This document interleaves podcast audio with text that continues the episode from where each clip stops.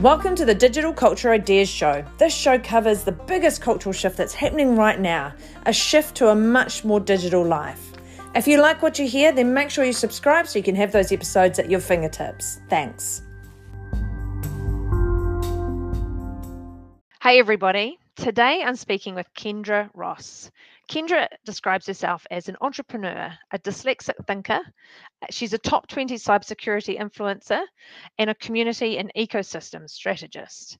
She loves building things, and whether it's companies at scale or new communities and ecosystems, she's successfully built, exited, and created outstanding results in all those areas.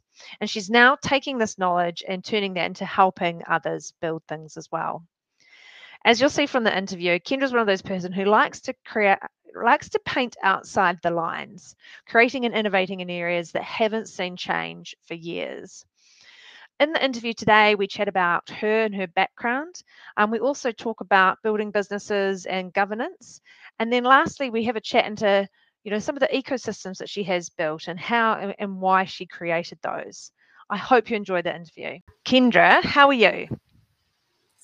I'm actually really good, thanks, Hilary. I'm, um, yeah, the sun is shining in Wellington. Uh, I've got my daughter home from uni, uh, getting to spend a lot of time with my family because we're level four lockdown, well, now three. Um, and I'm sort of one of those people that always looks at things in a positive light. So having time with my family is um, really lovely, and I'm making the most of, of that. So I'm, I'm good. How are you? Oh, good.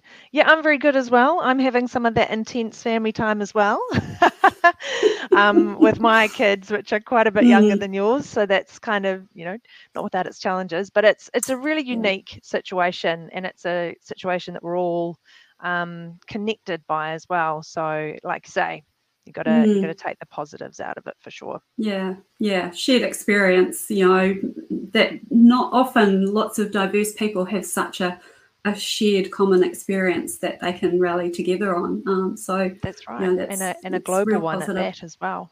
Yeah, yeah, exactly. But um, yeah, feeling really fortunate to be here in New Zealand. Yeah. Oh well, I'm so excited to to speak to you today, and thank you so much for coming on the show. Um, I think it would be really helpful just for our audience, maybe if you you know talk a bit about your background and yourself, um, just to give them a bit of context. That'd be really cool. Yeah, sure. Um, kia ora to everyone who's listening and, and joining. Uh, really privileged to be actually invited on today. So thanks, Els. It's awesome. No, not at all. um, yeah, I, look, I, have got a very traditional Kiwi background in terms of the way I grew up. Very middle class family, very outdoorsy. Fortunate, had a family farm that we could go to for holidays um, all of that sort of stuff playing, you know, out in the street. It was a real outdoorsy, sporty sort of background. Uh, both of my parents actually were in business uh, at various times themselves, and I think that's been an incredible role model. My mum was a hairdresser and had her own salon, which she sold before I was sort of three. And um, you know, she's one of these um, battlers. They didn't give loans to people, at, you know, females yeah. back then, and so she had to get friends and family to to finance her. So, yeah, I, I guess um, my parents have got a, a, huge work ethic, and that's come through uh, in in what I saw and, and now replicate myself. I I had a really hard time at school, really hard. Um, and it wasn't until I actually had an accident when I was nine, I broke my elbow, shattered it, and I was in and out of hospital for a couple of years. And, you know, at that stage, the teachers used to say to my mum and dad that, you know, she seems like really intelligent. And we think she's just really lazy and um, okay. you know that just make me work harder. And um, it was just really hard. And then uh, mum read this article in a magazine in a waiting room in the hospital which was about this woman this american living here in wellington. And she um, she was actually trained in assessing people for dyslexia and she described it. And it was like a massive eureka moment for my mother. And she's like my god that's that sounds like kendra.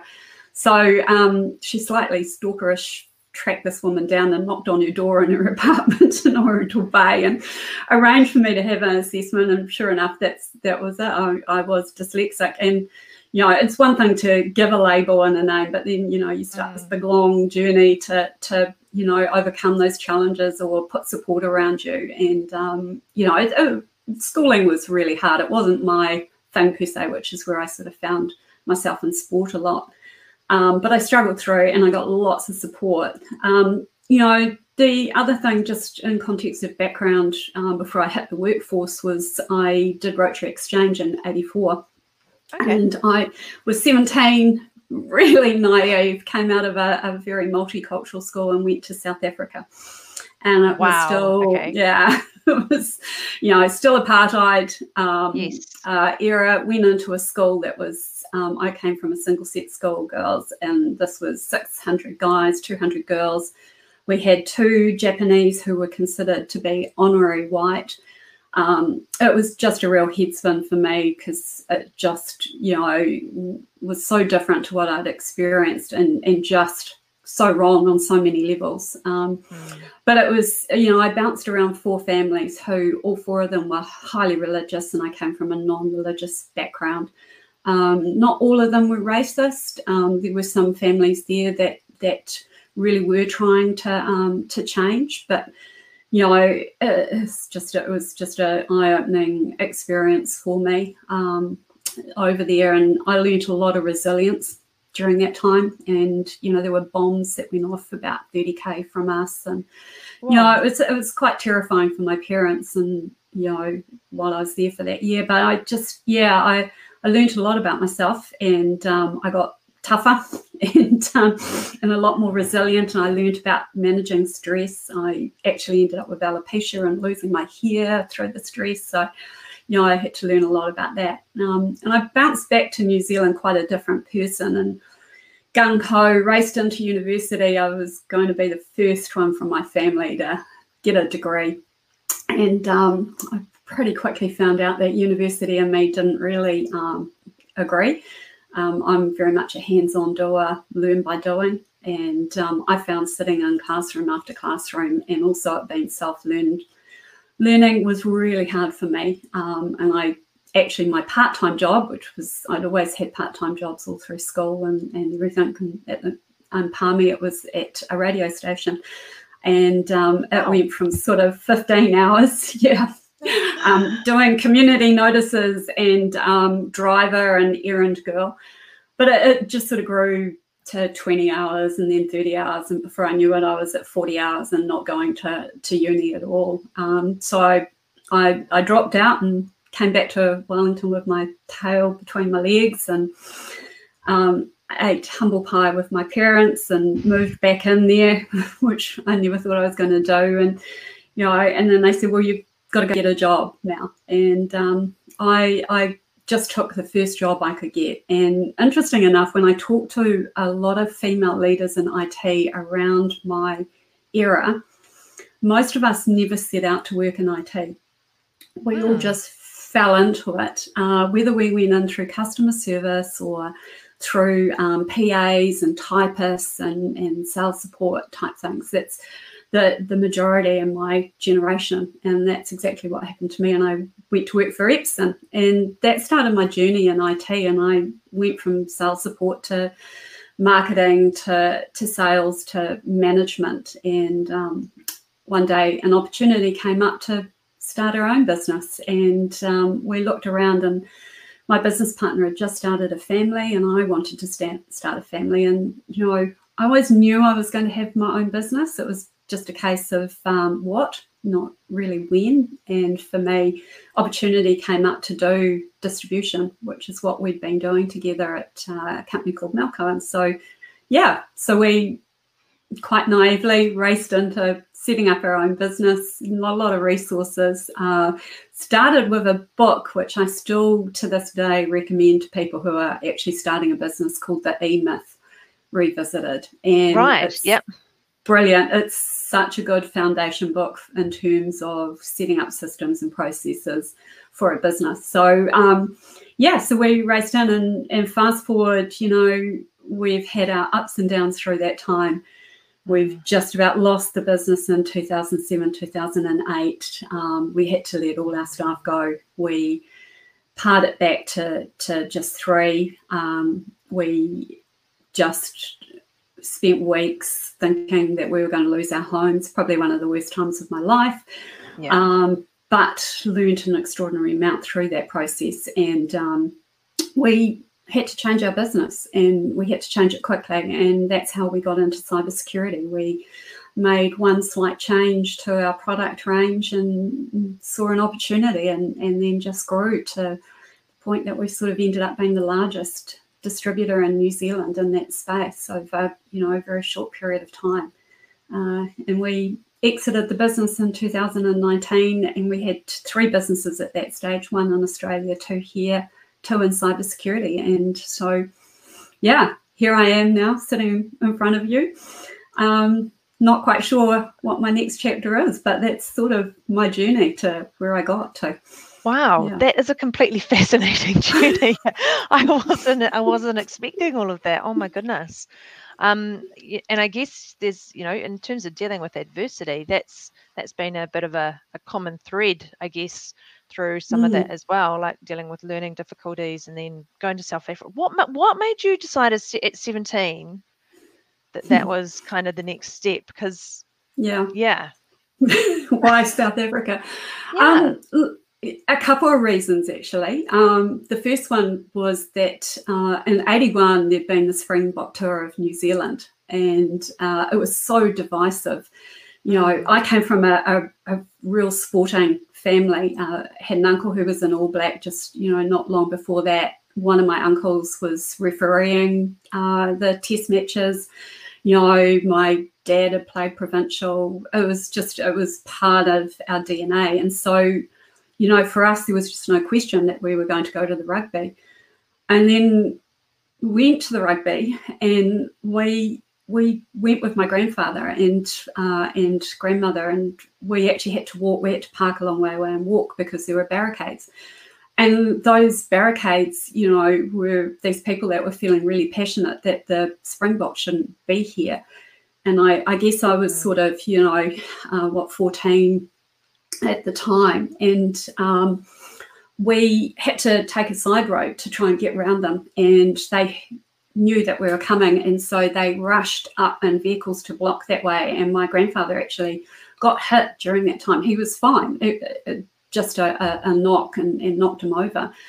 But it was just, you know, my parents dug in really strongly, feeling that this was wrong, that they shouldn't be protesting. And but for me, it was sort of, well, why? What are what are they protecting? What are they protesting? What don't I understand? So, you know, that sort of sparked an interest in the country for me because we had to grow up with so many freedoms, and and I realised that diversity is still an issue across culture. Mm but you know we were in a better position than them. And you know so that was sort of the first reason. The second reason was everybody wanted to go to the states and i just don't like doing what everybody else wants to do. So and that i didn't sense. think yeah and i didn't want to go somewhere where i really had to learn the language because um, i just thought that would be too hard. So yeah so they those were the two reasons yeah and i yeah. ended up there. Um, and i'm incredibly grateful that I did. Yes. Um, yeah. And we were the last year to go, actually. So they stopped it to South Africa after us right. because it had become too dangerous after yeah. after that. Yeah. And, mm. and in terms of you getting into tech um, and cyber as well, um, you know, you sort of said you fell fell into that, but once you got into it, like, how did you? What was? How did you learn? You know, IT, mm. technology, cyber. Like, what was your process? Just for people who kind of think, oh no, that's you know, I don't know what that can look like. Can you explain mm. that from your yeah. perspective? Yeah, I, it's it's really interesting because you know you hear tech and you think that it's all this really um, you know it's either engineering and you're pulling bits of pieces together and motherboards and plugging stuff in, or it's coding and you know there, there's just so many different pathways in tech you know from even sales to to marketing to you know what you're doing hillary and your role you know in leadership and, yeah that's right you know and and psychology of of um, you know cyber threats is, is fascinating and really interesting. I, I um I, you know I, guess because of that dyslexic brain and the processing i am a, a, a little bit of a um, hands-on type person and I do like to play with things, but I'm not, I wouldn't call myself a geek, but I love gadgets. I absolutely adore gadgets. And, you know, as soon as something comes out, I'll be the first one lining up to buy it. Um, um, I'm easily sold to with that sort of stuff. yeah, so they sort of see me coming, you know, before I've even got in the shop, and they go, "Ah, so there's an innate interest there." There's, yeah. there's, yeah, we're going to be able to sell something to her, and we're going to sell all the accessories that go with it too. It must be stamped on my forehead or something. but um, you know, I with um, the technology stuff, when I started to, to dive into it and learn about it, um, I actually found that I understood it. And the more I read and the more I actually played with things, you know, really simple stuff, the more it all sort of started to come together and, and the puzzle. And it's like anything, um, the more effort and work you put into something, the more you're always going to do better at it. You know, an elite athlete doesn't get there just by talent it's the hard work that they put in so you know um, back in the day when i was doing this we, we didn't have podcasts to, to listen mm. to per se but we you know we, we certainly had um, articles that we could read and books that we could read and for me it was people that I could talk to. So we decided to do this thing called cybersecurity, uh, which back then actually, you know, wasn't called that. It was um, no. information information security. security, yeah, because we were just worrying about information. Um, and so I did go looking for a group that I could actually learn about this because it, it did really interest me. And I um, went out and I went to ISACA, it's you know it's very much around risk and governance, and you know they had security in the in the title, so I thought this will be awesome, and but it wasn't. It was really boring, and it was very risk and governance sort of structured, nothing around the the meaty bit which I wanted. And so then I went to um, look at ISIG, uh, and I talked to a few people, and they said, look, you you know you're not technical enough. You would just be eaten alive in that group. It's it's all males there's no females, you know, you're, you're blonde, you're not technical, it would just be a disaster. And so I, I, sort of said to this friend who said it to me, I, I said, well, where can I go to learn? This just this isn't right, and I can't be the only person like this. And he said, look, I, I actually went to this group in the UK called First Tuesday, and it was a meetup for senior security professionals. And it, you know, it was run by this guy Ian. He was a recruiter, but there was a no sales policy. And um, I said, well, that sounds great. Well, how, how do we do something like that? And he said, well, look, let's get on a call with Ian and see how he feels about us sort of setting up a group like his and, and taking his IP uh, effectively. And so we, we put a call into him in London, and, and he was like, "Well, as long as it's not commercial, I'm I'm happy for you to um, to take the name and, and build it." And so Paul uh, Hortop and I actually set out to do that. Uh, it was 2008. And um, we started with about 12 people that we knew in a bar, and it was just informal, but we got people in to give a presentation. And so for me, it was actually creating a vehicle for me to learn. You built your own community. built my own community, so so I, learn from them. So I could learn, and you know, and it's, it's you know, it's it. it's I think someone built a razor, didn't they? It's the same sort of thing, you know, because they they wanted a particular product. We all do this because we're yeah. solving a problem, and that was the problem. There was nowhere for me to go, and I can't have been the only one like that. So um, yeah, it's grown from strength to strength. We're sort of over 900 members across New Zealand. Um, runs monthly in Wellington, bi-monthly Auckland and you know a little bit ad hoc in Christchurch, but we're we're getting there. we will um, get there. We will. We're going to do will. one before lockdowns. yeah, it was exactly. Yeah. So um so look that you know I find communities and meetups and places like that awesome places to to learn. Uh, went to lots of conferences. Um, you know, listened to lots of people um, forming ideas, and then you know slowly things like your podcast started to come out and we could start to learn that way. And I still do, I, you know, Darknet Diaries, Risky Business, um, and the like yeah. are, you know, essential listening for me uh, to keep me current. And I follow authors like Brian Krebs and, Krebs and um, yes. Bruce Schneier and, and the like as well. Yeah. Yeah. And and because you um, love sort of technology and gadgets and things like that, I'm kind of curious. Like, what what are the top apps on your home screen of your phone? That's such a good question. Oh, um, so look, um, Feedly uh, yes, is probably yep. yeah. So that's my morning fix with my coffee. I'm reading, you know, my curated feeds. Yeah. Yeah. Yeah. All the feeds that I want to subscribe to, you know, and, and get my fix of news and, and stories and learnings. Um, you know, micro learning, quick learning. Um, Yeah. you're going to laugh at this. Life 360. Um, Okay. What's that? So my daughter went to a festival last year uh, when she was 18 called Rhythm and Vines. And so she um, asked for us to load this app up, which effectively still tracks even when your phone is off or out of battery. Um, and I know we're in the world of security and You're, you're her. yeah, and so she asked us, she asked us to set it up, and she actually sets it up with circles of her friends when they go out at night as well. Safety. So, look, yeah, absolutely. And so weirdly, it continued, and my son joined it, and we now have my mother, my 79 year old mother who lives in another town, on it.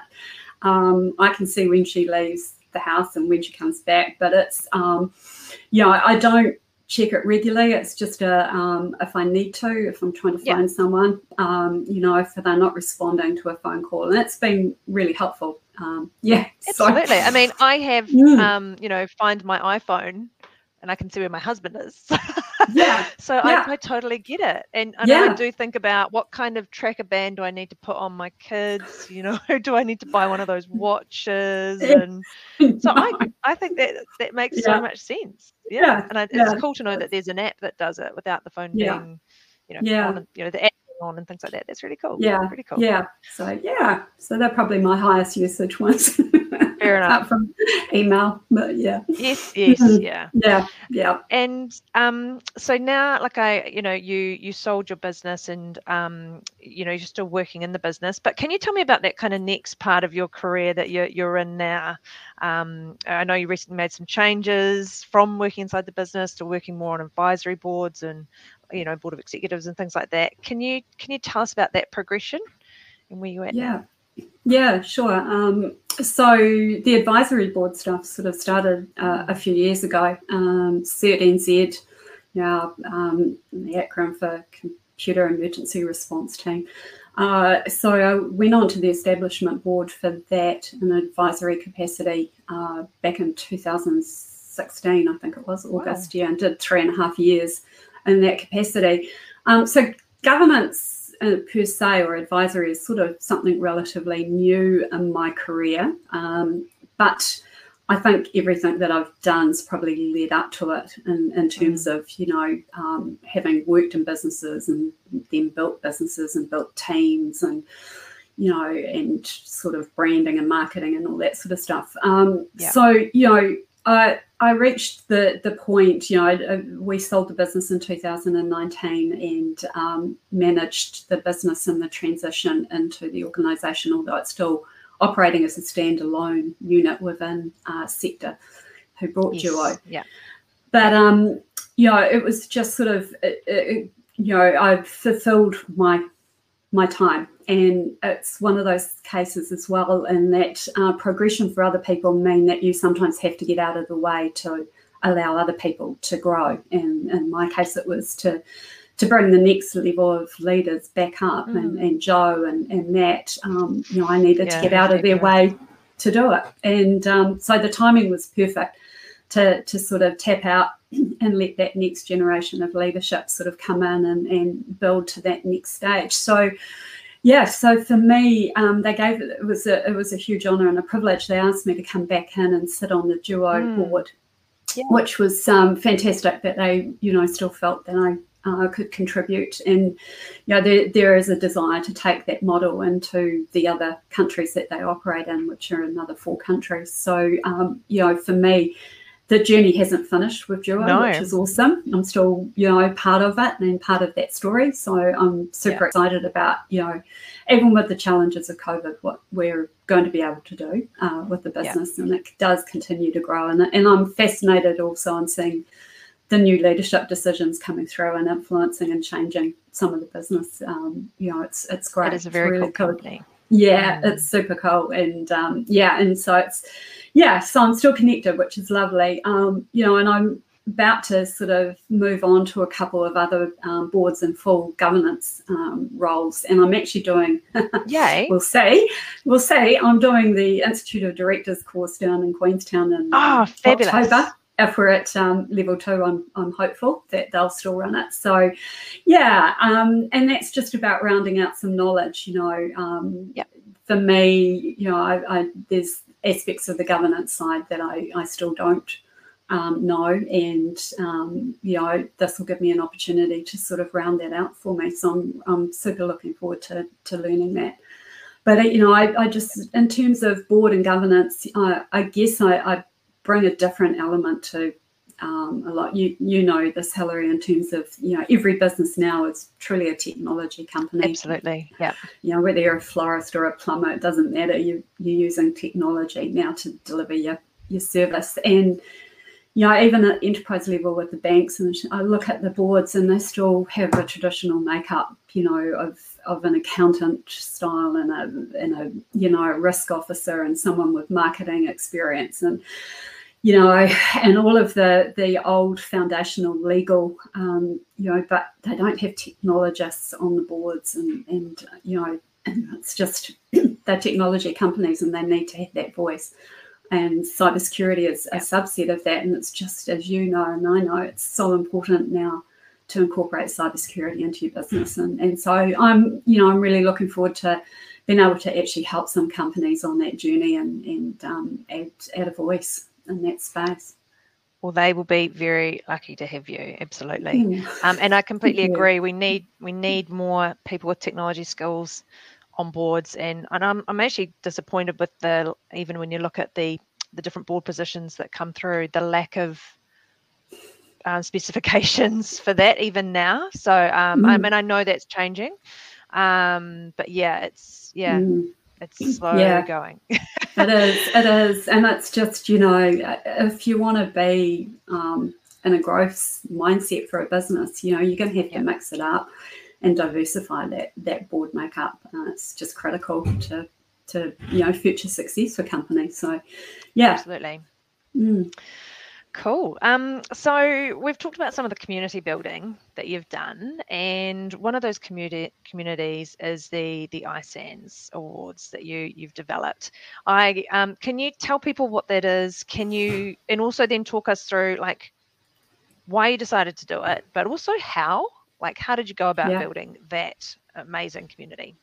Yeah, uh, yeah. So um, iSANZ Information Security Awards for New Zealand uh, about to it's open now entries for um, businesses in New Zealand. It's um, just uh, actually we're in our seventh year. We we did have wow. to postpone last year uh, due to COVID, unfortunately. But we're we're back this year, and we're we're in November, so we're really hopeful that we'll be running um, a live event. Um, but we we came about because um, one of those conferences that I regularly attended was over on the Gold Coast, um.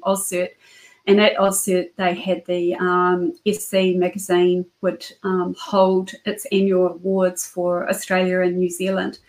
And I one year I was actually over and I was supporting a friend of mine who worked for GCSB and they had actually um, created some voluntary standards for SCADA systems in New Zealand and written the standards and had entered the awards with these standards as an initiative. And they were finalists so we were um, sitting around the table at the awards and um, there was another kiwi company i can't for the life of me remember who it was now also there um, and the finalists. And i just sort of sat there and i thought this is really sad that we have to come to australia to get recognised for the great work that we're doing in new zealand. And so few drinks that night, said to a few of the people at the table, we should be doing this in New Zealand. We should create this ourselves. And, um, you know, they all went, yeah, let's do it. And so from there, we, you know, roped in a few more people and tried to sort of cover different aspects of the industry from technical through to sort of government through to, you know, the sales um, side of things so that we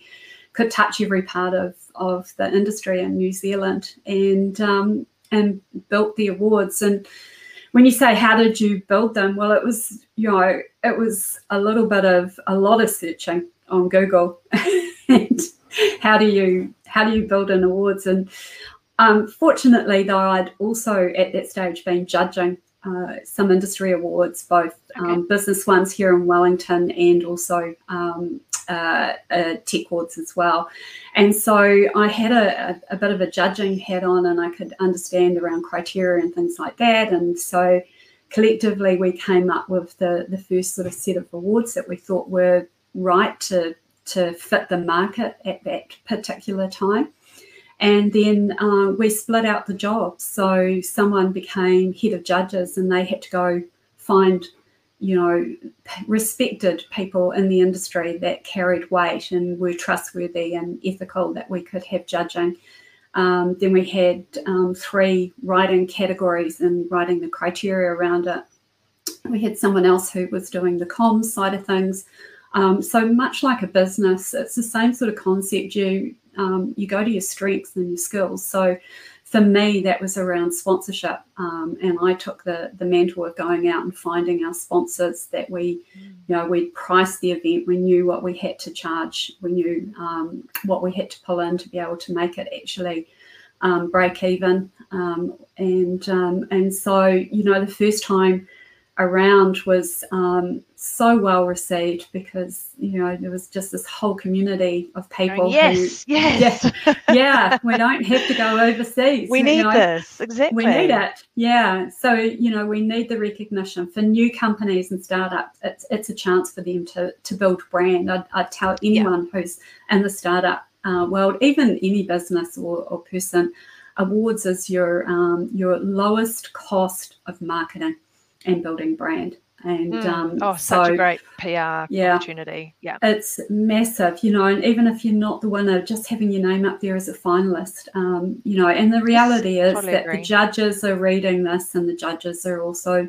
looking for talent in the market and they earmark people. And you know there's all that other aspect of it as well. So or they're investors you know and they're looking for the next thing. So you know so there's yes. there are just so many there's so much value in it. So yeah um, look we we decided um, early on with our awards that it had to be an entertaining night. Um, so yep. we we did things a little bit different in terms of we get a keynote speaker uh, and we've had some incredible, phenomenal keynote speakers over the years, you know, from Dr. Paul Wood, um, you know, uh, psychologist, through to uh, Sir Ian Taylor, who has created an amazing yeah. animation company for sports, you know, um, and you know, and and others that have come on. And this year we've got Liam Malone, who's Paralympian um, you know, who's a sprinter who's, who's lost his legs and runs on blades um, to, to talk about resilience.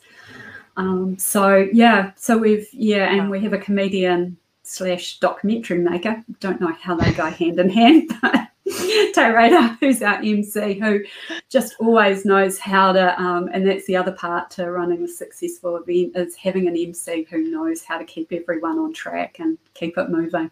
You know, a professional. Yes. Yeah, it makes the world a difference, and we're, we're fortunate to get him the first year, and we've had him every year since. So, wow, yeah, we should be absolutely yeah. so proud of of of that awards and what a kind of oh, legacy oh, to leave you. behind. So the community building, Thanks. like, is that a because it's a, a, strong, you know, strength of yours. Is is it a calling? What is it about that? Is it just you you see gaps and you want to fill it um, with the right hmm. vehicles? Do you yeah.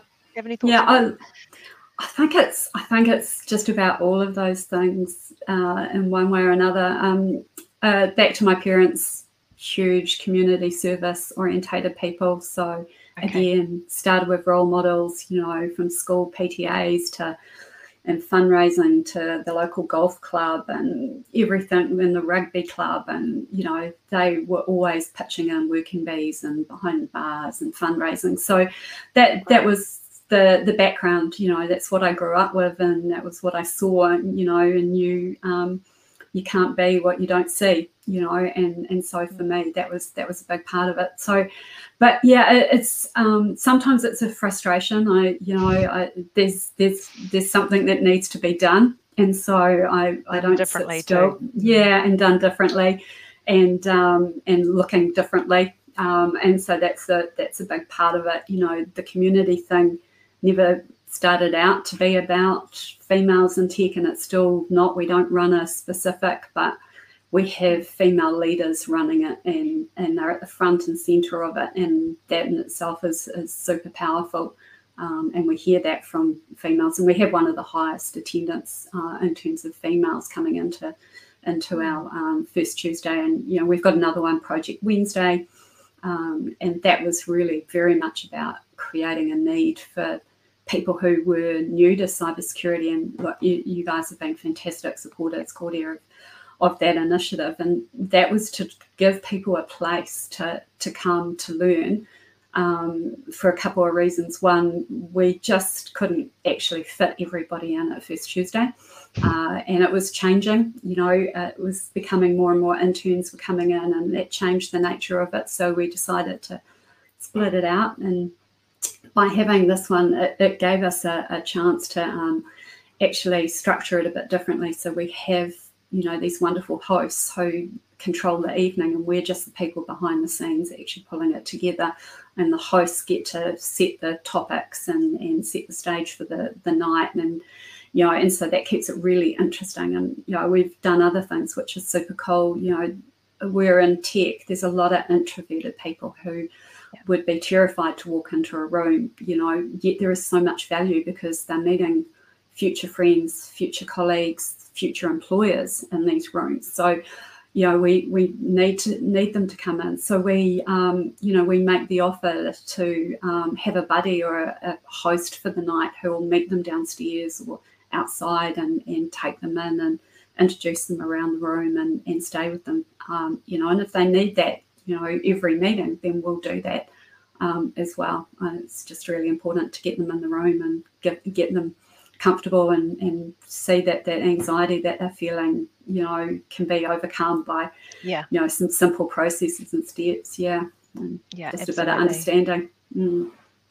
Yeah, That's amazing. Yeah. So Wow. yeah, all of the things you said, just- if there's something there, if there's a gap, there's a need. Um, you know, if I can't see someone else doing it, I'll, I'll yeah, I'll go I go it. build it. Mm. um, so yeah, we've covered so much. Um, what what are you next looking forward to, Kendra? Um, what's on the horizon or coming up or anything? Yeah. um, oh, look, I'm I'm in a really quite a different stage. You know, I've got um, one at university, my daughter, my son's going to leave next year, and it's just going to be my husband and I. Um, and that's such a different chapter, but we we're really aligned, my husband and I. It's always about moving forward. Um, life Mm. is always about moving forward. You know, look, careers can be a little bit like snakes and ladders. You know, you, Yeah. go up and then you can go sideways and you can go back. There's something really bad can happen. Um, you know, but you've always just got to keep moving forward. And so, for us, that's that's exactly that next stage is. Um, you know, and we're just building that out now, trying to work out what that looks like for us. Um, does that look like staying in Wellington? We've built a place up in um, Tauranga, so you know it's more than likely we'll head that way for a Nice. lifestyle change. Yeah, Um, and you know, look, I'm having some conversations around some investments at the moment with some people. Um, I'm super excited about that, uh, but I. I'm Mm. just not the sort of person that would park some money and invest in something. I, I have to also have an involvement in, in, in some capacity in some way, whether Yeah. it's just advisory, mentoring, or you know, or board. Um, but um, yeah, that's just me. Um, and we've got some ideas bubbling around, and just not sure. Just working through that process, what's actually going to um, work, but probably more of a social enterprise um, next Okay. time round. Yep. Uh, and that sort of really excites excites us. So um, yeah, it's it's it's yeah, it's a new new So time. heaps, It's heaps on then. Yeah, yeah. Really exciting. Yeah. I can't wait to see Yeah. what these things you're talking about actually end up playing out and, and being. So that's really Thank cool. you. Yeah, thanks. And Mm. so, yeah, any final words for the audience that you'd like to leave people with? You've actually left people with so much just in the content that, of what we've talked about. But any any final ones before we finish up? Wow. Uh, oh, look, uh, yeah. There's, um, if you're thinking about whatever you're thinking about doing, leave the fear behind. Um, you know, it's it's it can be um, so challenging for people, and I understand that. But there are so many rewards when you actually take that leap um, and take that jump. And you know, the the worst that can ever happen is you fail, and that's not the end of the world. You know, um, you learn from that failure, and you just come back. You know I just, you know, I think of those teachers saying that I was dumb effectively. You know, I, I that's a mantra at the back of my head for many years. Um, there's been lots of situations through my career and, and through building a business with people in the background. Um, don't let those voices be in your head. Um, you know, listen to your gut, listen to your instinct, and just surround yourself with people who um, bring lift you up and and um, and you lift other people up as well. So um, yeah, yeah, get rid of anyone who's a negative force around you um, and build a, a, tribe of people who just will support you and, and help you. Mm. Excellent. And that'd be my advice. I love it. Mm. Thanks so much, Kendra. Really appreciate oh, it. Thank you. Thanks awesome for the opportunity. Yeah, I really appreciate it. Great chat. It was wonderful.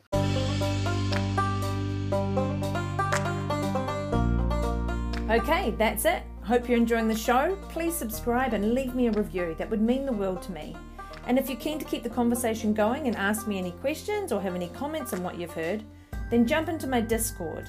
The link is in the show notes or in my profile.